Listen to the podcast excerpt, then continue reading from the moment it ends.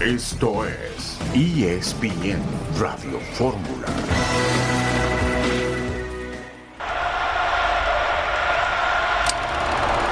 Hoy termina un sueño.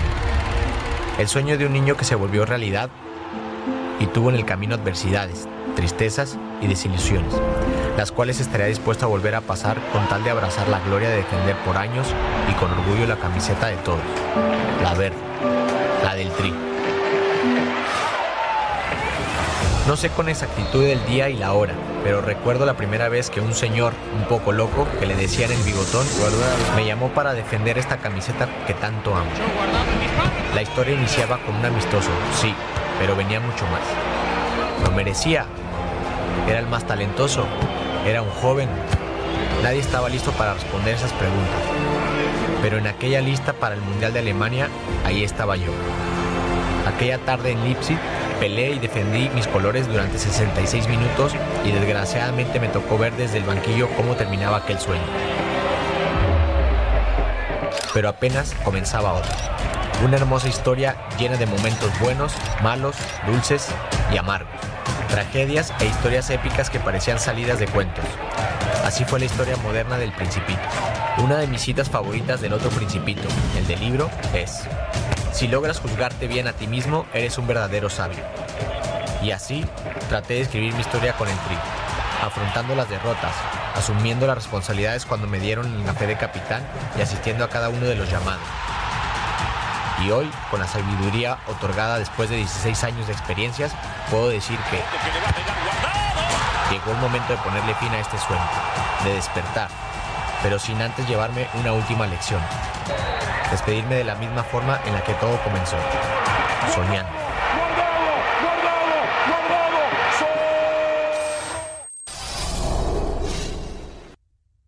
Las palabras de despedida de Andrés Guardado, un excelente profesional del fútbol mexicano, se despide de la selección mexicana. Un saludo en este martes 16 de mayo de 2023. Estamos aquí en esta emisión multimedia de ESPN Radio Fórmula. Rafael Puente, buenas tardes. Buenas tardes, un saludo para todos.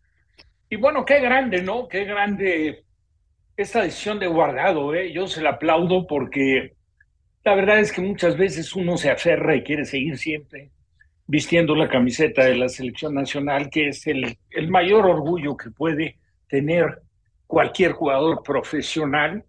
La verdad es que tener esa oportunidad de vestirla no, no, no hay cosa que se le compare. Y él acompañado de una trayectoria brillantísima por Europa y lo dice en un momento correcto, siendo todavía un jugador muy importante para el Betis. Mis respetos para Guardado. ¿eh? Sí, por supuesto. En la Champions, el Inter de Milán derrotó 1 por 0 al Milán. Gol de Lautaro Martínez. El Inter está en la gran final de la Champions. Groningen y el Ajax jugaron el día de hoy. El Ajax ganó 3 por 2 en un partido con 90 minutos en el terreno de juego. John, buenas tardes. Petito, Rafa, un gusto saludarlos. Ya nos prepararemos para el juego de los Lakers y los Nuggets, pero bueno, de, Andrés Guardado, tantos recuerdos, un gran chavo, un buen ser humano, un buen papá, un buen esposo, un gran capitán. Ya, ya platicaremos más de cosas que me vienen a la mente cuando la Volpe le dijo que iba de titular en Leipzig. Después del 7-0 que nos metió Chile, pues él, él tomó las riendas como capitán de la selección. Eh, mis respetos, el Principito le tengo un cariño muy especial porque es alguien que nunca se nos voló, nunca estuvo en Saturno, siempre ha estado bien aterrizado totalmente muy ubicado, buen futbolista, buen profesional, con gran regularidad. Henry Martín y Malagón hablaron eh, con respecto al eh, partido contra el Guadalajara. Las Chivas no asustan ni que fueran fantasmas, dice Malagón. También presentaremos una entrevista con Víctor Manuel Bucetich, hecha por Odinciani, Charlín Corral, campeona de goleo del fútbol femenil. Esto y más en esta tarde de martes en la emisión multimedia de ESPN Radio Fórmula.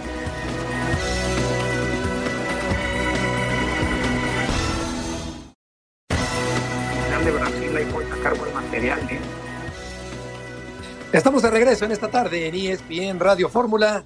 Vamos a ir con César Caballero. El América va a enfrentar al Guadalajara en un clásico con auténtica rivalidad, un clásico mediático, un clásico que fue inventado, puedo afirmarlo de esa manera, por Emilio Azcárraga Milmo En 1959 empezó el América a transformarse, a convertirse en un trabuco con extranjeros y con mexicanos, a diferencia del campeonísimo con puros mexicanos que arrasaba, que tenía una hegemonía en el fútbol mexicano. Así que los partidos son eh, el eh, jueves a las ocho y diez en Guadalajara y el domingo a las ocho de la noche en la cancha del Estadio Azteca. César, gusto en saludarte.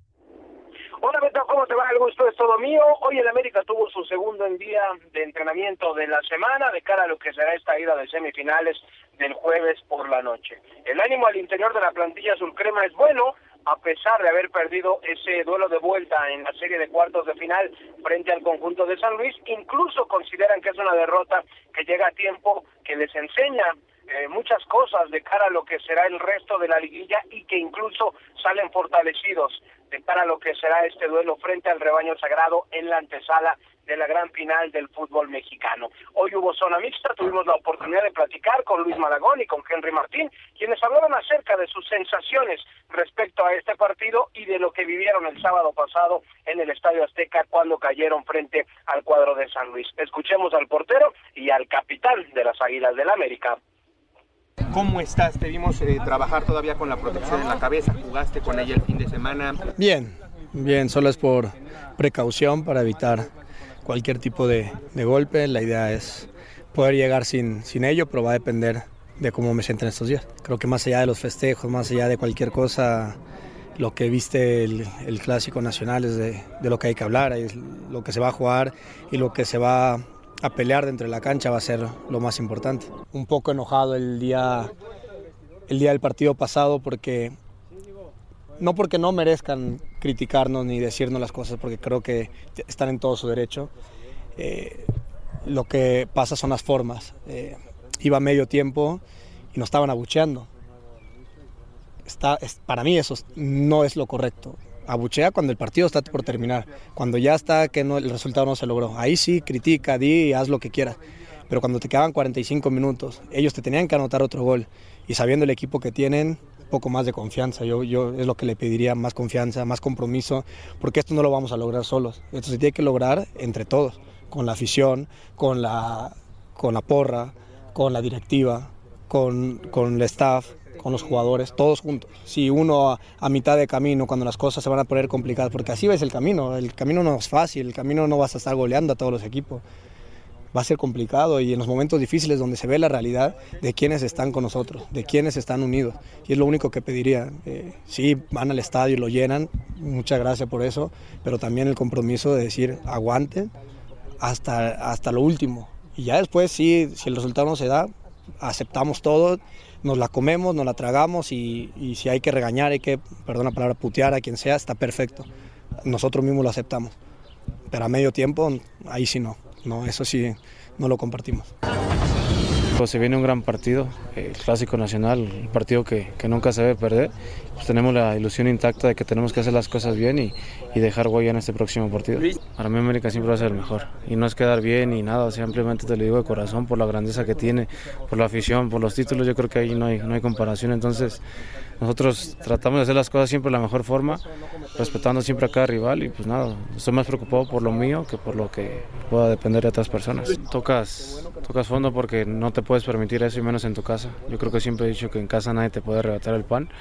Y bueno, de todo se aprende, obviamente es, un nuevo partido, como te decía, y sabemos que esto se debe de ganar sea como sea y créeme que, que el equipo tiene eso en la cabeza y sé que vamos a hacer las cosas de mejor manera. Un yucateco y un michoacano, Martín y Malagón, el portero del conjunto del América, y vamos a ver si saca esa protección Henry Martín. César, ¿quieres decir algo más? Sí, comentar ese tema de Henry, justo platicaba con él después de la zona mixta y me dice que mañana se definirá esa situación de la protección en la cabeza, dice que está bien, que la usa solamente por precaución, eh, realmente no es que esté obligado a utilizarla, pero mañana va a decidir si es que se la deja para el clásico o ya juega libremente. América mañana, un último entrenamiento, será eh, por ahí de las ocho y media de la mañana, como a las once saldrán rumbo a Toluca, tomarán el charter a Guadalajara y se acabó, cerrarán la preparación de cara al clásico. César, muchas gracias por la información. Saludos. Buenas tardes. Eh, lo que pasa, John, es que el público abucheó porque el primer tiempo fue malísimo ante la insurrección del equipo potosino. Yo creo que el, el final del primer tiempo es un corte de cara y el público evalúa lo que ocurrió en la primera parte y no apoyó al conjunto del América y por eso lo abucheó. Quizás sea exagerado, pero creo que es el sentir muy respetable de la gente que ve que su equipo se podía desmoronar frente a una escuadra muy inferior como era la de San Luis. Sí, y creo que de una manera con mucha clase, Henry siendo el capitán, pues está saliendo a decirle a la afición que, que, que, aguanten, que tengan más paciencia, y eso es muy difícil. Tú sabes que el aficionado mexicano es el que te menta la madre y, luego después del partido está pidiéndole una foto al mismo jugador que se la acaba de mentar. Entonces, eh, yo creo que ambas partes tienen un poco de razón, la frustración del que paga un boleto y el otro está diciendo, pues aguántenos, este, estamos aquí, todavía no quedamos fuera, apóyenos un poquito más, si, si titubeamos o tenemos un mal momento, es cuando más los necesitamos. Fue como el mensaje del capitán, ¿no, Rafa? Como pidiéndole a su público que, que tengan un poquito de paciencia cuando las cosas estén complicadas. Yo lo veo así. Estoy de acuerdo contigo, es una postura, eh, se puede decir que medio entendible, porque la diferencia de planteles a lo mejor es lo que provoca que la afición del América no lo acepte, pero yo por encima del reproche de la afición, yo ponderaría el buen fútbol que jugó San Luis, ¿eh? porque la verdad es que San Luis sometió a América desde el minuto uno. San Luis jugó el mejor partido en la historia de ese equipo. Para mi gusto, no, por lo menos de lo que yo recuerde, incluso cuando era San Luis parte de Televisa, nunca le vi jugar un medio tiempo en el nivel que jugó este partido y enfrentando a un nivel como al América, ¿no? Porque también ahí es donde debe uno te gusta o no, debes de reconocer, pues la verdad, el buen fútbol que jugó San Luis. Ahora, por parte de la América, bueno, pues es entendible, nunca se lo esperaron, aparte venían con un resultado positivo de 1-3, o sea, un favorable de, un par de goles, y la diferencia en puntos en todo lo que fue el torneo y planté la planté, pero bueno, hay que respetar, sí, el público debe respetar, y en los momentos críticos es cuando más se debe de apoyar pero no puedes dejar de reconocer que San Luis hizo un gran partido. Sí, no se esperaba que el América. Un gran susto, ¿no? La verdad, ¿no? Yo creo que el, aficionado dijo, bueno, vamos a ver, aprovechemos ir al América, ya es un partido de trámite, seguramente no va a estar muy emocionante, y de repente, oye, espérame tantito, nos meten uno más y estamos fuera. Creo que, como, dice Rafa, hay que, hay que darle mérito al San Luis, está bien, pues el que pague el boleto, pues y pues también se toma sus chelas y eso es algo que también siempre ha hablado. Es que ese, factor es muy importante, John. Paga un boleto, quiere ver un cierto espectáculo y, evalúa lo sucedido y reacciona automáticamente en el medio tiempo y abuchea. La única versión mala del América en el torneo fue la del primer tiempo contra el conjunto de San Luis. Vamos a el reporte del Guadalajara, el rival del América en el clásico de clásicos. Contigo, Jesús Bernal, gusto en saludarte. Saludos, Beto. Buena tarde para ti y para la gente que nos sintoniza. Eh, pues bueno, el equipo de, de las Chivas eh, preparando este enfrentamiento que se va a llenar, Beto. Ahora sí, a diferencia de lo que ocurrió en la ida del clásico Tapatío, en el Estadio Jalisco, aquí en el Akron ya está prácticamente vendido todo el boletaje del estadio. hubo una preventa para los abonados que culmina acaba de culminar, de hecho, hace 15 minutos. A las 4 de la tarde saldrá la venta al público en general solamente en línea, pero ya avisó Chivas a través de las redes sociales que no quedan muchos boletos. Entonces, eh, prácticamente se, se garantiza el lleno, se van a volar, se van a ir y con la expectativa de este compromiso. El día de hoy eh, el equipo estuvo trabajando ahí en las instalaciones de Verde Valle, varios fanáticos a las afueras esperando fotografías, autógrafos, el ambiente está eh, inmejorable en Guadalajara por, por la clasificación de Chivas a las semifinales y, con la expectativa de lo que será el partido. El día de hoy el técnico Belko Paunovic ya tuvo su primera sesión, eh, digamos, de trabajo táctico. Ayer lo utilizaron solamente para la recuperación física y ha trabajado con el equipo que le ganó al Atlas, ¿no? Con Briseño en la central, que fue la novedad, con el Cone Brizuela como extremo derecho, con el Chiquete de, en, el, en la lateral izquierda y manteniendo esa base con la cual ha estado jugando en los últimos partidos. Falta, por supuesto, la sesión todavía del día de mañana, pero hasta ahora todo parece indicar que podría repetir alineación ante el América, Beto. Sí, excelente actuación del Guacho, del Tiva, de Briseño, de Mozo, del Pocho, de Beltrán, de Vega. Eh, entonces, eh, ¿Briseño se mantendría, Jesús, como defensa central titular para el partido contra el América de ida? Sí, al menos por lo trabajado el día de hoy, sí, le gustó al técnico Belko Paunovic el desempeño que tuvo para neutralizar a, Julio Furch, ¿no? Le, resultó la modificación y por eso es que hasta ahora lo ha respetado, insisto, falta el, el entrenamiento de mañana para confirmarlo, pero hasta ahora la tendencia sería esa, que el pollo se mantenga en la saga titular. Jesús, muchas gracias por la información. Buenas tardes. Buenas tardes. Vimos a Mozo realmente volar por la banda derecha, Rafa, me parece que ha repuntado de forma sensacional este buen lateral derecho mexicano. Ha callado bocas, ¿eh? porque mira que ha sido cuestionado a raíz de su salida de Pumas, que en Pumas también, pero en Pumas más producto de la indisciplina que a lo mejor del reproche o la antipatía por parte de los seguidores universitarios. Pero en Chivas sí le habían pegado con todo. ¿eh? Esperaba Chivas mucho más de mozo. Yo creo que sí se había quedado corto.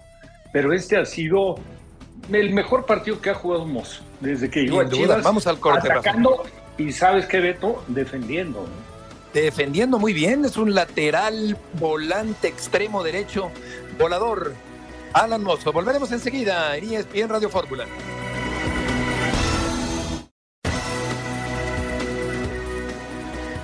De regreso en ESPN Radio Fórmula, Puente, Sotcliffe y Murrieta en este martes y vamos a escuchar la entrevista que le hizo Odín Ciani a Víctor Manuel Bucetich, el técnico del equipo de Monterrey. Tigres es el máximo rival deportivo de Rayados. ¿Cómo ves esta semifinal? Complicada, tiene buenos, buenos jugadores, tenemos una rivalidad muy fuerte, ambos conjuntos, eh, los momentos que vivimos cada uno son distintos, pero sin embargo en estos eh, instantes el deseo siempre de ganar por ambas partes, ¿no? porque sabemos lo que significa, lo hace más complicado. El líder general contra el séptimo de la general, ¿eso puede influir un poquito en el tema del marcador? Eso, eso simple marca lo que es un dato estadístico, lo que fue la campaña, la regularidad de los equipos, cómo se manifestaron durante el torneo. Eh, creo que eso es un dato estadístico. Hoy día como empezamos eh, de cero, no hay eh, rival pequeño. O sea, aquí a final de cuentas es uno contra uno y el que haga mejor las cosas es el que pasa a la siguiente ronda. ¿Qué significa para ti Tigres?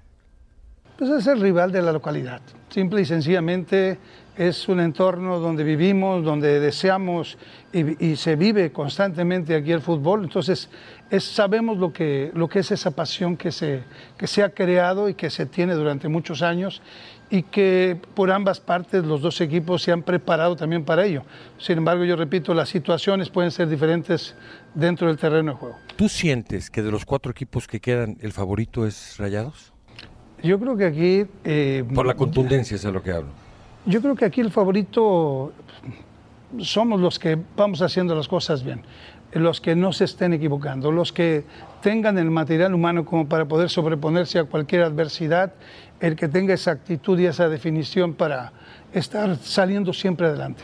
Tigres Rayados para, para Monterrey debe ser un partido importantísimo como para el fútbol mexicano, ¿no? Mm, totalmente. Yo creo que hoy día son dos clubes que han hecho las cosas muy bien, eh, se han ganado el cariño y el respeto eh, por parte de toda la afición del fútbol a nivel nacional.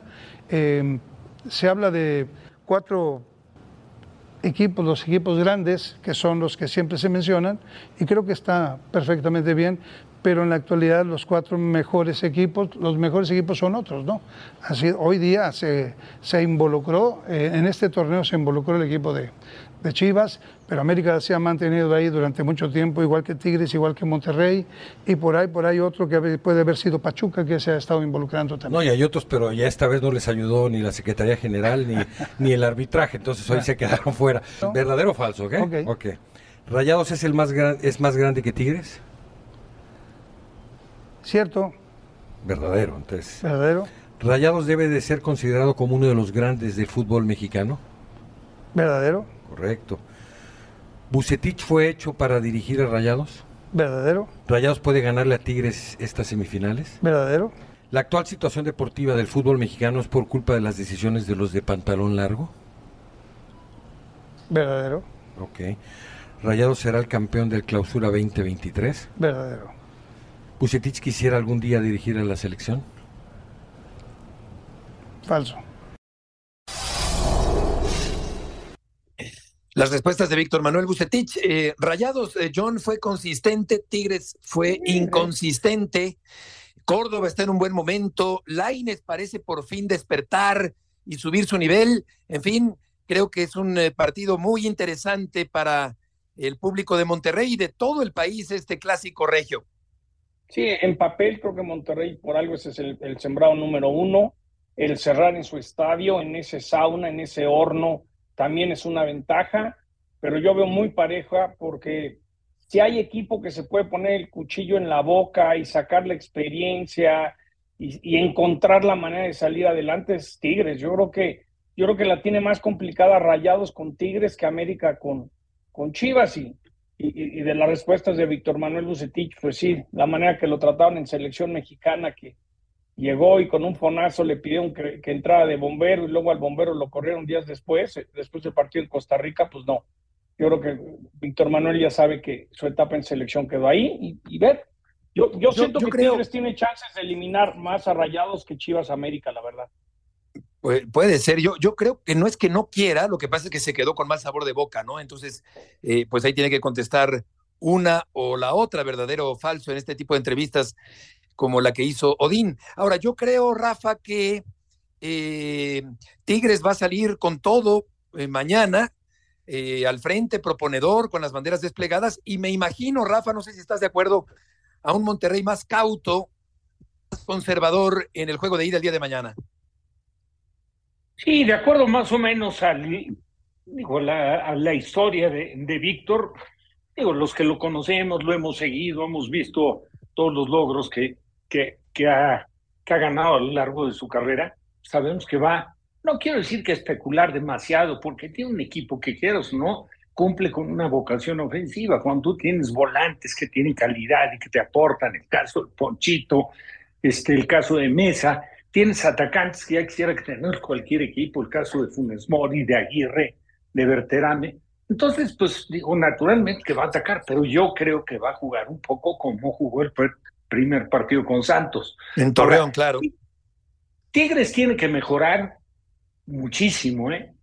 Digo, la verdad, Toluca finalmente le regaló la instancia. Pues Toluca, sin haber hecho un gran partido, nada más aprovechando los errores defensivos, había conseguido descontar una, venta, una desventaja, había emparejado y se puso ya por posición en tabla en la semifinal. Y luego un total descuido. No quiero decir que no empujó ahí un poco Tigres, pero Tigres para mi gusto quedó a deber. Tigres no ha tenido una campaña acorde al nivel que se esperaba de este plantel. Pero bueno, pues es, es, un partido, tú lo sabes, lo sabemos todos, Beto, John, es un partido especial, es un clásico y siempre, pone, siempre se pone un extra. Tigres va a jugar con el apoyo de su público. Para mi gusto es mucho más fuerte como local este, la localía de Tigres por el volcán que la de, la de Monterrey. Empuja más fuerte la, la afición de Tigres. Vamos a ver si responde, ¿no? El conjunto de Ciboldi, que sinceramente yo creo que está de manera inesperada en esta fiesta y en esta instancia. Sí, estuvo a punto de perder en Toluca, de no haber sido por ese gol de Córdoba. Yo tengo una pregunta para Rafa. Guiñac por momentos, Rafa, me da la impresión que, que ya no tiene la misma fuerza, la misma velocidad y se frustra. ¿Cómo, ¿Cómo tú como técnico, si eres Bucetich, cómo neutralizas a Guiñac? ¿Qué harías para que no sea Guiñac el que marque diferencia en el partido? Marcarlo pegado, y hay que hacer lo que se espere y pierde la cabeza con, con mucha facilidad. O sea, Guiñac si no, Guiñac si no juega cómodo, cómodo es un jugador que ya está dentro de la cancha a disgusto, está inconforme y lo manifiesta con sus expresiones, se lo ves en el rostro. No es el Guiñac de otras temporadas, pero ni duda cabe, sigue siendo un gran jugador y no puedes cederle o concederle la mínima ventaja porque te vacuna, tiene, tiene buen golpeo de pelota con ambas piernas, tiene buen remate de cabeza, es inteligente para... Aunque no anda fino. Pero lo que sí hay que desesperarlo. Guiñac es un jugador que se desespera muy fácil. Y la otra, Rafa, eh, en ese partido de CONCACAF, me sorprendió la facilidad de León de correr, correr y, le costaba trabajo a Tigres mantener ese ritmo de velocidad. ¿Crees que Rayados tiene que hacer algo similar, tratar de, de cansar a, estas vacas que al igual ya no aguantan tanto? Sin duda, y bueno, a lo mejor a la, directiva de Tigres y a los jugadores y a los seguidores les incomoda, pero no estaba lejos de la realidad Miguel Herrera cuando declaró que era un equipo que estaba volviendo viejo. No con el afán de castigar la jerarquía de jugadores que han cumplido con una trayectoria, pues la verdad en muchos de los casos envidiable, pero definitivamente Tigres sí resiente el ajetreo de un equipo que te meta una intensidad. Sí, sí, efectivamente, pues ocurrió en la primera parte frente a Toluca. Rafael Dudamel es el nuevo estratega del Necaxa. Es venezolano, nació el 7 de enero de 73, jugó como portero con el Táchira, Estudiantes de Mérida, América de Cali, Deportivo Cali, Millonario Santa Fe y Cortuluá en Colombia.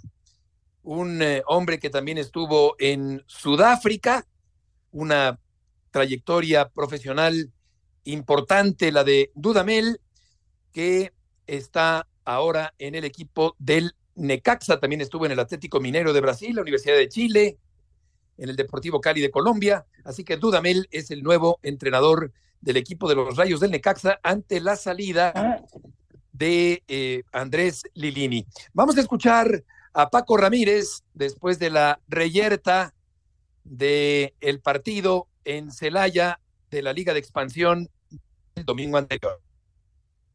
Nos gustaría conocer su versión, profe, los hechos que pasaron al final con Scoponi.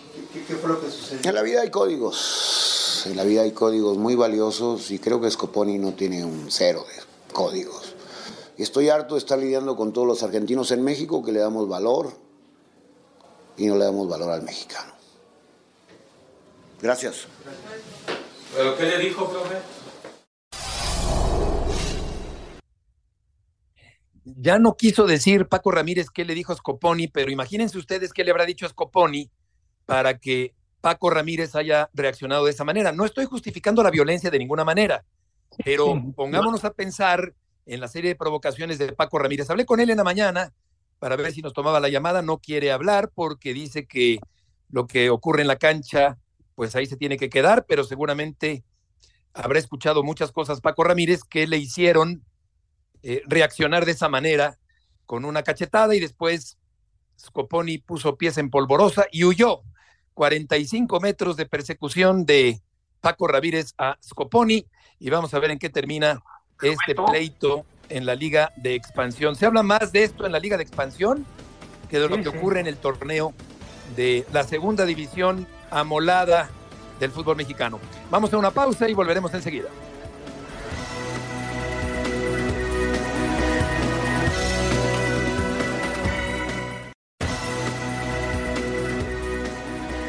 Aquí estamos de regreso, John. Estábamos tocando el tema de Paco Ramírez en la Liga de Expansión.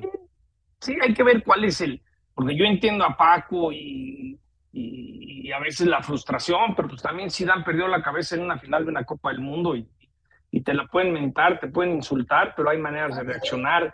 También no es fácil, yo sé que se meten con tu familia, te dicen algo muy fuerte, como le pasó al Tano con el técnico de León, pues de repente son cosas que te calientan, pero pero eh, eh, su reacción tendrá que tener algún tipo de suspensión. Lo interesante es saber si eh, tienen de Scoponi algún tipo de video que también, es decir, que ahora sí castiguen a, ambos, ¿no?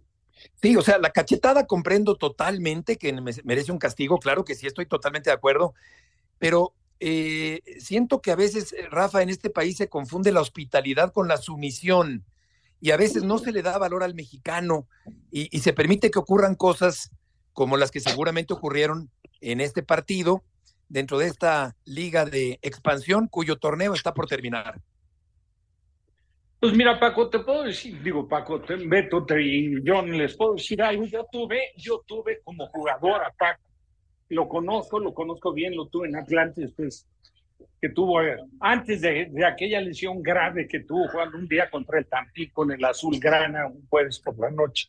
Y es un hombre frontal, es un hombre de directo, se anda sin tapujos. La verdad es que fue Giancarlo Scoponi y le, metió un, le puso un buen bofetón, pero se lo puso ahí de frente. Y luego cuando medianamente lo correteó, porque no corría tanto Scoponi, pero sí salía, la verdad es que lo tuvo, y van a estar de acuerdo los dos, lo tuvo a mano para, para haberle pegado como, just, como muchas veces sucede en este tipo de broncas, en la regla. Sí, le pega por la espalda. Y ahí fue muy auténtico. Aunque lo tuvo, nunca, nunca le tiró por la espalda. O sea, esperaba que se volteara a ver si lo aguantaba Escopón. No lo estoy aplaudiendo, digo, desde luego que es, es un acto que se tiene que castigar, va a cumplir con un castigo, Paco.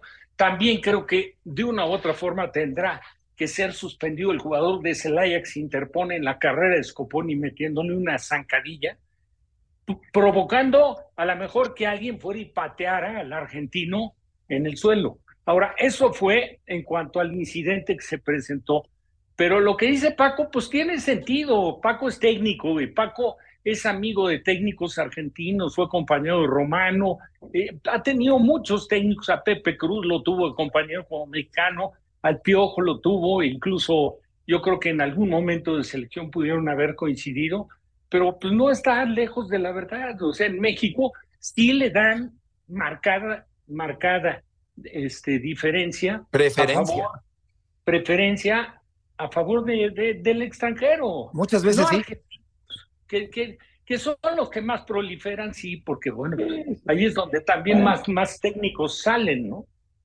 El ejemplo que siempre yo pongo, Beto, de que a Nacho Ambriz no le dan su lugar y Nacho debería ser el técnico de la selección mexicana y ahora resulta que sí, que, que, que, que, estamos propensos a buscar soluciones extranjeras que luego ni funcionan, cuando creo que Creo que a veces el técnico de, casa es el que mejor saca los resultados, pero pareciera que estamos en contra de lo nuestro, que, que tenemos que importar a fuerzas porque lo de fuera es lo mejor, ¿no?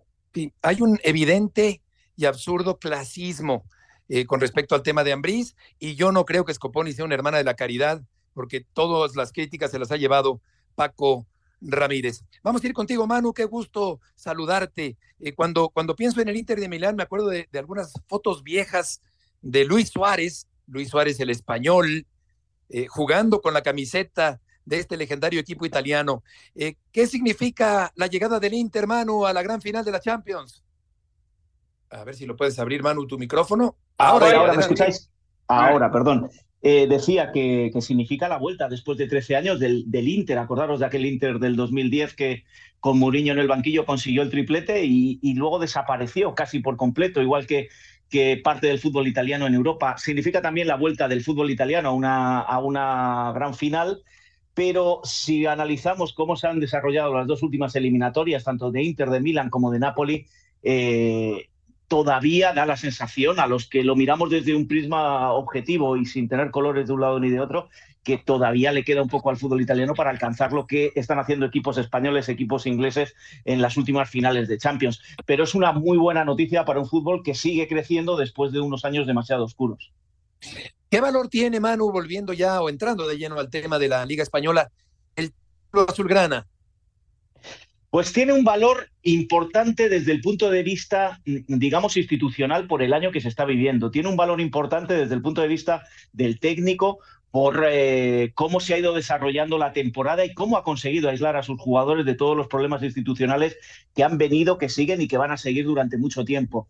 Y luego deportivamente yo creo que eh, hay un punto en el que yo no le quiero restar valor porque un título de liga siempre es importante, pero un título de liga sea la liga que sea, ¿eh? y lo hemos criticado en Alemania, lo hemos criticado en Italia, y nos cuesta criticarlo en Inglaterra porque rara vez se ve, pero cuando se ve también lo criticamos. Un título de liga, a falta de cuatro fechas para el final, sea quien sea quien lo gane, el Madrid, el Barcelona, el Atlético de Madrid, dice o poco de esa liga o poco de los rivales. Y quizá por ahí es por donde Xavi se ha eh, se ha empeñado en pedir que no se devalúe este título por el hecho de ganarlo con tanto tiempo y con tanta diferencia. Pero en el, global hay que darle el mérito que tiene un equipo que está sufriendo institucionalmente lo que no está escrito por culpa de su presidente principalmente, que Xavi ha sabido aislarlo y seguir su línea fundamental. Otra cosa, futbolísticamente, poco. Este Barça crucifista o guardiolista le hemos visto muy poco. Pero bueno, al final, como yo digo, si lo que vale son los tres puntos, la victoria, llevarte el título. Oye, Manu, te mando un abrazo. Yo te quería preguntar, en general, ¿cómo notas ya hoy en día las finanzas de la Liga Española, de la Premier? El otro día leía que los americanos ya tienen nueve de los diez equipos de la Premier, que siempre cuando hemos tenido la oportunidad de tenerte aquí en radio hemos hablado que hay crisis. ¿Ya se, ya se saneó? ¿Ya, ¿Ya están bien las finanzas en Inglaterra, en España, para que digas, eh, en la pandemia ya quedó atrás? Yo te soy muy sincero, John. Yo creo que en España se han saneado las finanzas, pero eso no quiere decir que haya dinero para hacer grandes cosas. Lo que, y creo que es un buen criterio que está siguiendo la Liga de Fútbol Española y que no sigue la Premier, es la de, eh, em, te lo digo en español, claro, pan para hoy, hambre para mañana. Tú puedes tener hoy grandes equipos, pero si te vuelves a endeudar, vuelves a meterte en un problema que y, seamos sinceros, que la pandemia fue una parte del problema, pero el problema venía de atrás en muchos equipos de la Premier y en muchos equipos de toda Europa, en Italia, en Francia, en España y en, Alemania menos por el control que tienen. Entonces, eh, saneado eh, desde el punto de, en España, desde el punto de vista económico, saneados empiezan a estar la gran mayoría que pueden hacer grandes inversiones, el control financiero que hace la liga a partir de este momento en el que las cuentas se ponen a cero, no tienes deuda, eh, no tienes beneficios, es a medida que vayas teniendo beneficios podrás eh, hacer inversiones, pero es tan difícil tener eh, beneficios en estos momentos que las inversiones siguen, siguen siendo mínimas. No hay más que recordar los problemas del Atlético de Madrid con Griezmann, los problemas del Betis con Guardado, entre otros, al inicio de la temporada, que parece que se nos olvida, pero los problemas a la hora de inscribir jugadores que han tenido varios equipos o los problemas, sin ir más lejos, del campeón de liga, del Barcelona para el año que viene. ¿Qué quiere decir esto? Que se van saneando, sí, pero que se puedan hacer inversiones, no. Si nos vamos a la otra parte de la pregunta, que es la Premier, yo desde mi punto de vista, y esto ya lo hemos discutido más veces, creo que es una locura lo que se está haciendo, porque al final solo gana uno y están invirtiendo, me atrevería a decir, los 20. Y 20 que invierten mucho dinero, al final eh, en Europa que entran 6. ¿Qué hacemos con los otros 14? Es una auténtica ruina. Y yo vuelvo a insistir, creo que eh, son apuestas muy fuertes, como la que hizo la Porta, que se quedó fuera de la Champions y, de las competiciones europeas, y, al final eso se acaba pagando. Esto ¿Sabes por qué te lo preguntaba, Manu? Nomás rápido algo. Los dueños de Las Vegas Knights del equipo de hockey compraron el Bournemouth en 150 millones de dólares y de repente están diciendo, pues si un equipo del MLS vale 400 o 500 millones de dólares, mejor nos metemos a la Liga Premier. Es increíble que un equipo de la Liga Premier de los desconocidos sea más barato hoy en día que un equipo del MLS, ¿no? Sí, pero de todas maneras, John, te hago la pregunta del lado inverso. ¿Qué es lo que pretenden esos inversores en el equipo de la Premier? Porque si tú analizas los números de la Premier, eh, ganar dinero no van a ganar. Entonces, yo eh, me, pasa cada vez que viene un inversor al fútbol español. ¿Qué es lo que pretenden? Eh, repercusión internacional, pues, pues, pues, el grupo mexicano que tiene el Real Sporting de Gijón. Las pérdidas de este año van a ser muy grandes. ¿Qué es lo que se busca con esto? Porque si me hablas del grupo del City, pues te, lo puedo llegar a entender porque tienen equipos en muchas ligas donde comparten jugadores, donde al final están creando una estructura deportiva que eh, va a beneficiar en última instancia siempre al grande, que es el Manchester City, y ahí le tenemos en unas semifinales de Champions. Pero comprar el Bradford eh, en lugar de un equipo de la MLS, ¿qué es lo que quieres? ¿Que te sobra el dinero y quieres presumir o, que quieres llevar a alguien al palco del Manchester City? Quieren hacer billete, quieren hacer billete. Pero hacer, billetes, John, tú, tú invertirías, bueno, tú con todo el dinero ese que tienes, que todos sabemos y que presumes poco de él, ¿tú invertirías en un equipo de segundo nivel de la Premier? Oye, Manu. hacer billetes? ¿Visualizas al Real Madrid regresando triunfante de Inglaterra? Mira, eh, nos hemos llevado tantos guantazos y tantos, y nos hemos caído tantas veces con el Madrid pensando que llegaba en el peor momento y ha sido ganar, de ganar una Champions, que este año yo visualizo cualquier cosa en el día de mañana y te digo más, el que gane mañana es el, que se lleva la Champions este año. Sí, sí, sí que lo visualizo. el año pasado en cinco minutos nadie lo visualizaba y le dio la vuelta al equipo de Guardiola en el Bernabéu de la forma que lo hizo. Ni contra el Chelsea ni contra el Paris Saint Germain se visualizaba aquello y, y lo hizo. Sí, sí, es el Real Madrid y es la Champions. Claro que lo visualizo. Si hacemos un análisis objetivo, como hemos hecho otras veces, de cómo es un equipo, cómo es el otro, y, y si esto fuera eh, es que te iba a decir fútbol, un fútbol normal, que no interviniera el factor ese intangible que dice UEFA que tiene el Madrid en Champions, es cuesta, cuesta porque juega fuera de casa y va con un empate. Pero claro, por supuesto que lo imagino y, y hasta que no repite el final, que nadie piense que el Madrid está eliminado. Manu, muchas gracias por tus aportaciones del día de hoy. Un abrazo para todos. Buenas noches por allá. Rafa, ¿tú visualizas, tú te imaginas que el Real Madrid puede regresar ganador de Inglaterra? Muy complicado, pero no lo descarto. O sea, para mí el, es mejor equipo el City, pero pues el Madrid es el equipo que se distingue por, por cumplir con un ADN que no tiene ningún Sí. otro. Y la verdad es el rival que no quisiera encontrarse nunca nadie. Así de fácil. En- sobre todo en este tipo de competencias. ¿no? Sí, totalmente, porque ahí es cuando saca pecho el Real Madrid, cuando se crece, cuando tiene un historial que defender, cuando los jugadores están imbuidos de ese espíritu ganador eh, de la historia del conjunto del Real Madrid. Katia Castorena, Katia, qué gusto saludarte el día de hoy. Lakers frente a los Nuggets. ¿Cuáles crees que serán eh, las claves del partido? Beto, compañeros, qué gusto saludarlos en Radio Fórmula. Así es, el día de hoy el juego uno de estas finales de la conferencia oeste entre los Lakers y los Nuggets. Nosotros ya aquí en Denver para vivir este primer duelo en todos los espacios de ESPN. Por supuesto, podrán disfrutar de esta serie de las finales del oeste.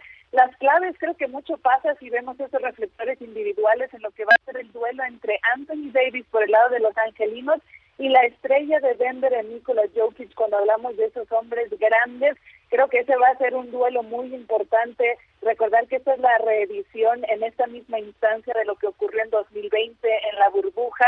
Y revisando ese historial de lo que han sido el enfrentamiento entre Lakers y Nuggets, estas dos franquicias desde 1979, se han enfrentado siete veces en series de postemporada y los Nuggets nunca han podido vencer en estas series de playoffs a los Lakers.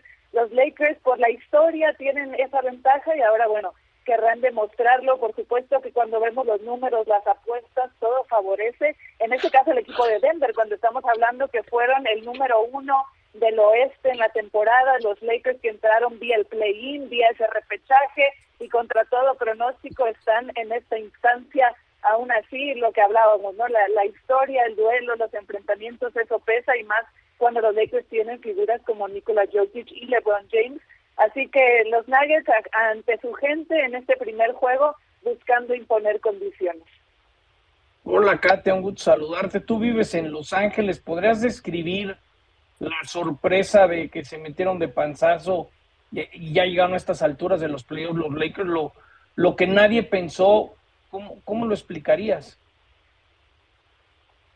Sin duda, yo nadie lo pensábamos cuando uno revisaba cómo arrancaron la temporada, hablando que es un equipo que arrancó con dos victorias y diez derrotas la temporada, donde parecía que nada encajaba, las piezas no embonaban, esa química que no estaba presente y la realidad es que nunca estuvo presente del paso de Russell Westbrook en el equipo de Lakers.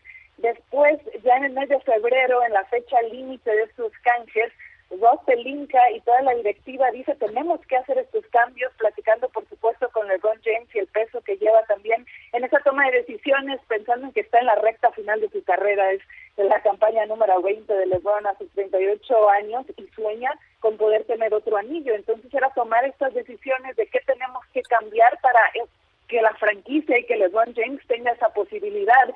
Y estos canjes vinieron a ser la clave, cayeron muy bien en el grupo y allí vemos otra cara de la moneda completamente, otra versión de Los Ángeles Lakers y esto lo ha respaldado por supuesto la afición de no tener esperanza, a poco a poco ir creyendo, ver cómo se enrachaban hacia el término de la temporada regular, entrar en el play-in y este equipo sano con lo que está mostrando y la experiencia que tiene la dupla superestrella de LeBron James y Anthony Davis, pues ahora todos creen ante todo pronóstico de, de las posibilidades que tiene este equipo de Los Ángeles y la afición metidísima, ha sido muy especial, no por nada los Lakers están invictos en casa esta postemporada. Muchas gracias por tus aportaciones el día de hoy. Con gusto, saludos a todos. Gracias, Katia, que te vaya muy bien, John. En algunos temas de, de- de NFL se habla que mientras Jacksonville haga eh, su nuevo estadio en los próximos años, Orlando podría ser sede.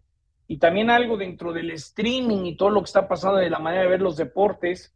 La cadena NBC, a través de su sistema Peacock, anunció que esta próxima temporada, por primera vez en los Estados Unidos, un juego de playoff de la NFL de Comodín irá a streaming, será la única manera de verlo. Entonces, creo que eso nos habla ahorita un poco lo que se está viviendo actualmente en México con la Champions, con lo que quieren hacer. Eh, aprovecho a decir que el próximo lunes pues habrá una junta de dueños donde se espera que ratifiquen a Juan Carlos Rodríguez como presidente de la federación. Ahora escucho que a Juan Carlos no le encanta la idea que sea Dulio Davino el que tome el lugar de Ordeales. Entonces, todavía hay varios jaloncitos, todavía hay varios arreglos que tienen que darse porque el próximo lunes hay junta de patrones en la federación. Correcto. Para terminar, Marcelo Bielsa, nuevo técnico de Uruguay. Y Diego Lugano dice que Argentina le ayudaron a ser campeona del mundo. Ya comentaremos el día de mañana. Gracias, Rafa. John, eh, buenas tardes. Que les vaya muy bien. Hasta mañana. Hoy toca Chilpachole, ¿no, todo Qué rico. Buenas tardes.